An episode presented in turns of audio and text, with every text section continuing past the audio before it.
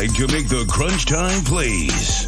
Now, your host, Bennett Gainey. Bennett Gainey. The crunch, crunch, crunch time plays.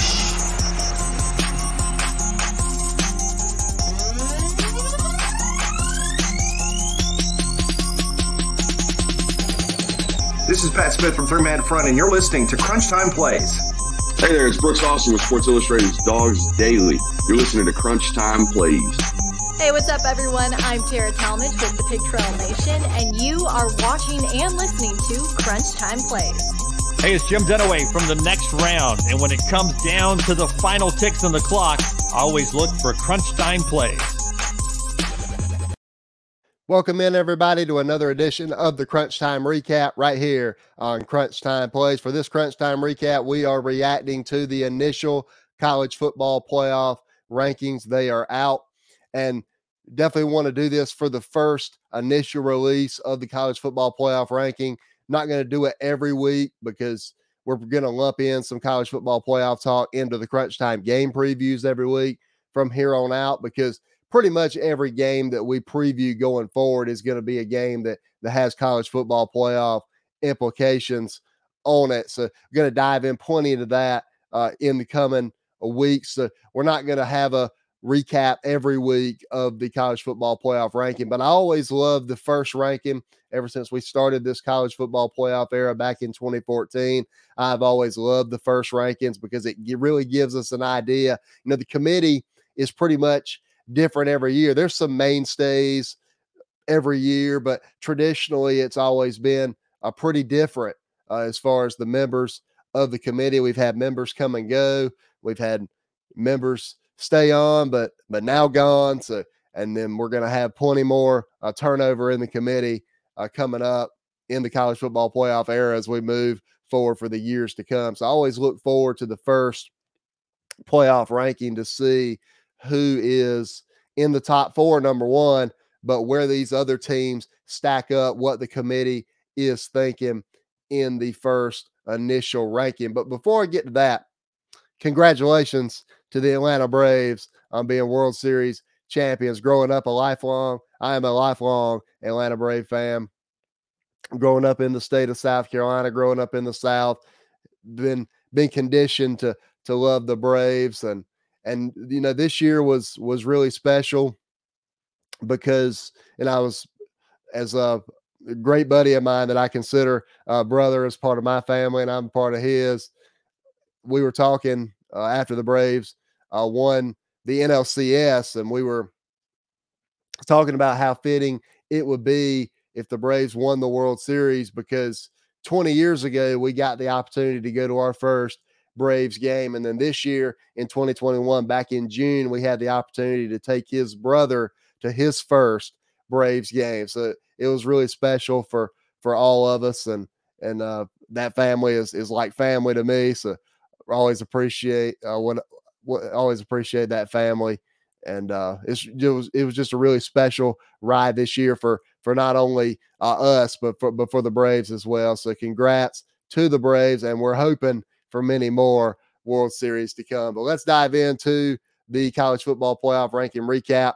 Some first that we could see in this season based on the initial college football playoff ranking. We could see our first two loss team in the college football playoff era make it into the playoff. Yes, there is a two loss team out there that controls their own destiny to be in the college football playoff. I'm going to tell you who that is in just a moment.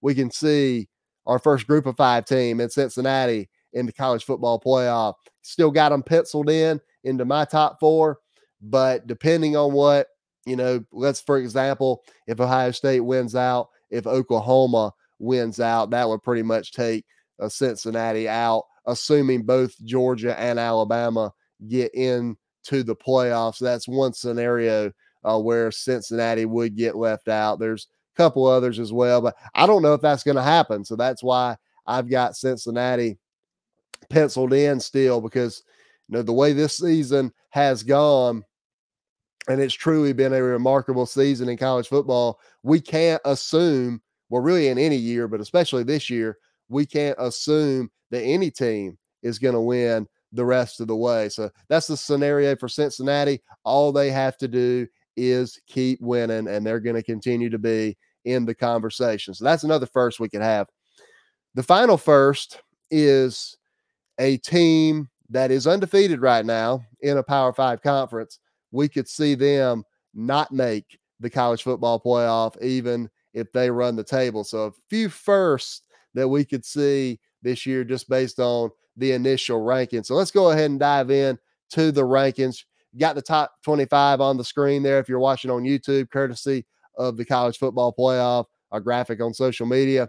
And if you're listening on the podcast feed, uh, if you've already seen the graphic, then you know who the teams are. But if not, going to read them out to you. Going to start off with the top four. Obviously, Georgia is number one, Alabama's number two. Those two teams obviously control their own destiny. Michigan State is a team that controls their own destiny off the win against Michigan. Going to talk about who controls their own destiny first. Oregon, very interesting at number four. And, you know, I've, whenever the first playoff rankings initially got revealed, I was kind of hot about Oregon being at number four, but but really, as I as I thought about it uh, some more uh, after the fact, it really does you know make sense for this first ranking for Oregon to be number four over Ohio State at number five because at this point of the year, their resumes are pretty much the same at this point, and so and Oregon has the head-to-head win over Ohio State, so it warrants that that Oregon is number four and Ohio State's number five. But however, I don't believe that even though Oregon is number four right now, I don't believe that they control their own destiny because Ohio State, for example, at the end of the year, they still got Michigan State, they still got Michigan left. And Oregon will not have a resume like Ohio State's if Ohio State wins out. So ultimately, I don't think the head to head is going to end up mattering because I think Ohio State's resume, if they run the table at the end of the year, will be unequivocally better than Oregon's. So I don't think the committee will have to take that head to head matchup into account. I think it'll be pretty cut and dry that the obvious better resume would be Ohio State in that situation. So Oregon, even though they are at number four, I do not believe that Oregon controls their own destiny. Ohio State does. Cincinnati sitting at number six does not, like we talked about earlier. Michigan still does. Still got several uh, great opponents left. Oklahoma, they do. The reason, the only reason they're at number eight right now is because of what they look like early in the year with Spencer Rattler. And then, but Caleb Williams coming in has really changed the way I've thought about that team. You know, I thought I was one of those that when Spencer Rattler was the quarterback, I thought that Cincinnati would beat Oklahoma on a neutral field. And now, while you know this that game would be with Caleb Williams at quarterback now for Oklahoma, that game would be a really great game. Would love to see it, but I would slightly lean uh, Oklahoma uh, over Cincinnati there uh, at that point. So Oklahoma, obviously, if they are the Big 12 champ, if they are undefeated, they'll have wins over Oklahoma State and Baylor, which are ranked very high as well, coming down the stretch. Going to get to them in just a moment. So, whenever the committee is looking at Oklahoma, if they are undefeated the rest of the way, they are going to be in the college football playoff.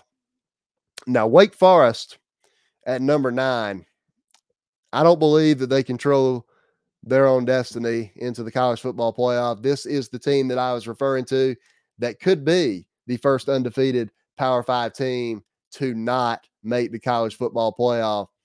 Their biggest win right now, meaning Wake Forest, their biggest win is against Virginia.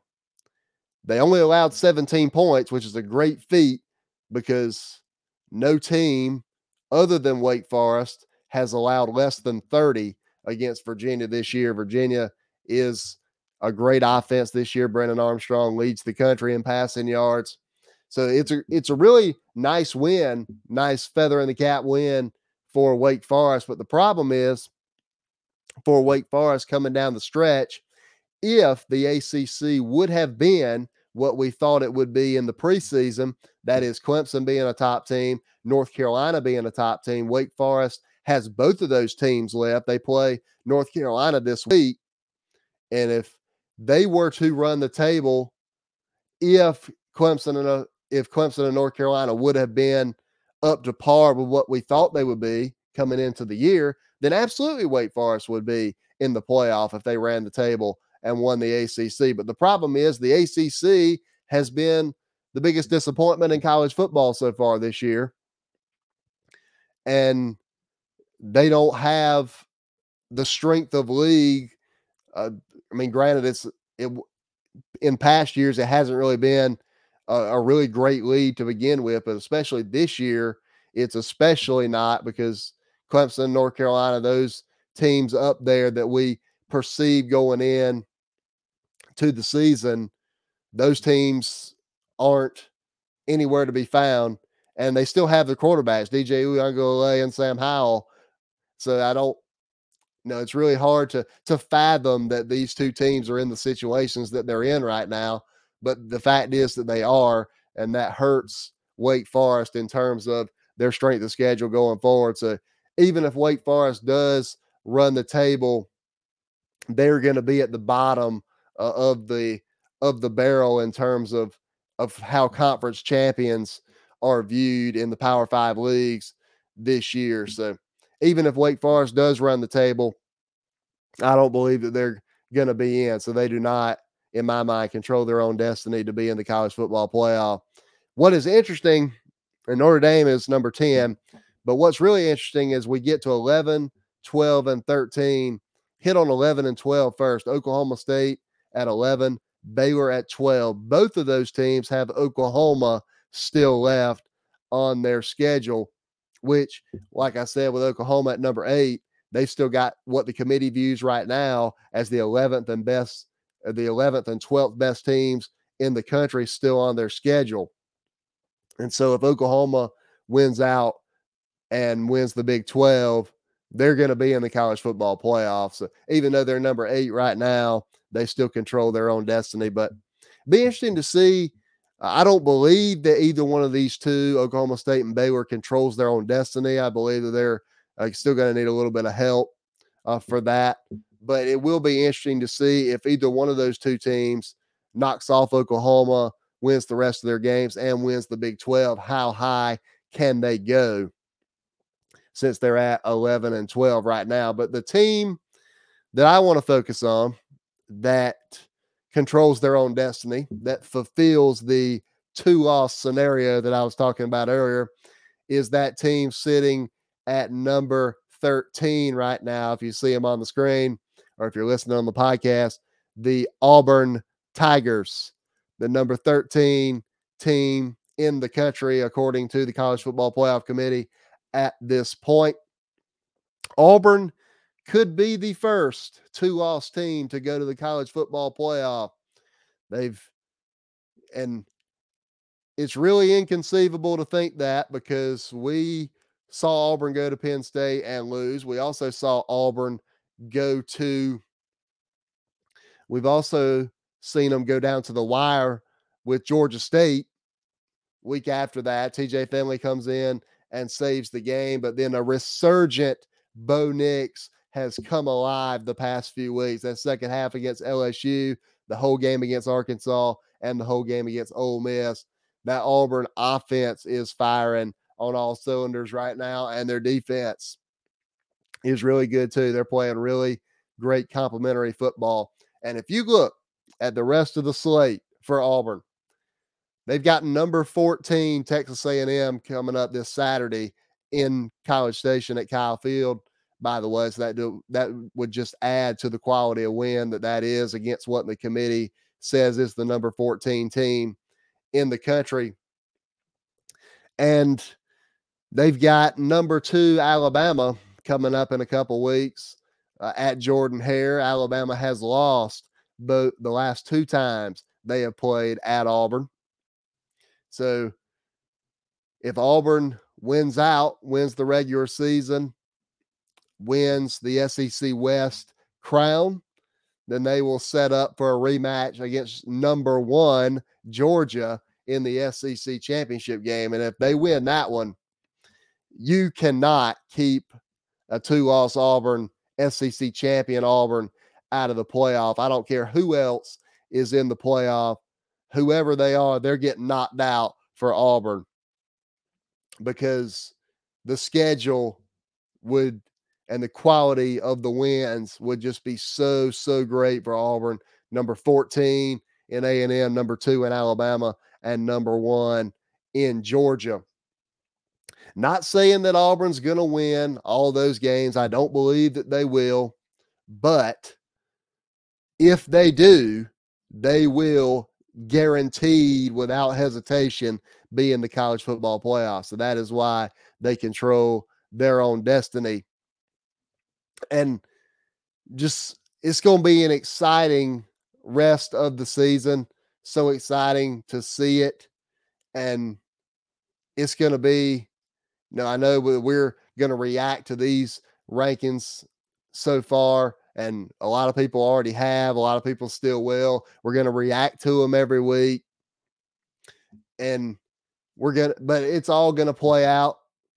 So we're just going to enjoy the ride the last month of the regular season. And again, we're not going to do the playoff ranking recaps every week, but some there was just some things that I wanted to focus on. Some of those first teams that control their own destiny in this particular year in the college football playoff initial rankings. So definitely not going to do these every week, the recaps for the rankings, but we will include games in the crunch time previews every week going forward that will impact the college football playoff race. So looking forward to getting everybody back on for that. Make sure a couple housekeeping items at the end. Make sure you are subscribed to the Crunch Time Plays YouTube channel. 95% of our viewers still aren't subscribed, and it only takes one click of a button to subscribe to the channel. Only takes one click of a button to like the video. It's absolutely free to do that. Again, never going to charge for the show. All we ask you to do is make sure you're subscribed. If you watch us on YouTube, make sure you're subscribed like the videos. If you listen to us on Apple Podcasts or Spotify, make sure you make sure you are subscribed there as well. Leave us a five star review on Apple Podcasts and make sure you're following on social media at Plays Crunch. So with that, it is time to get out of here. Really, really love this time of year. It is November, and no, last week we talked about Ole Miss. They would have remembered October if they would have beaten Auburn and went on to have the special season. They can still have a special season because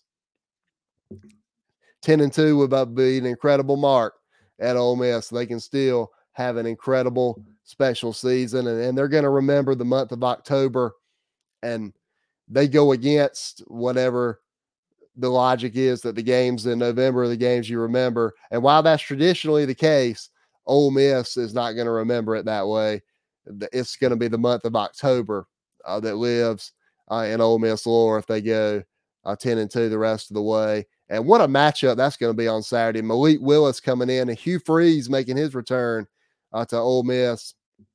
Malik Willis and Matt Corral, two of the top, at least five, probably top three uh, quarterback prospects for the 2022 NFL draft. So there's going to be a lot of scouts paying attention uh, in Oxford, Mississippi on Saturday. But until then, we're going to be back with the crunch time previews the rest of the week.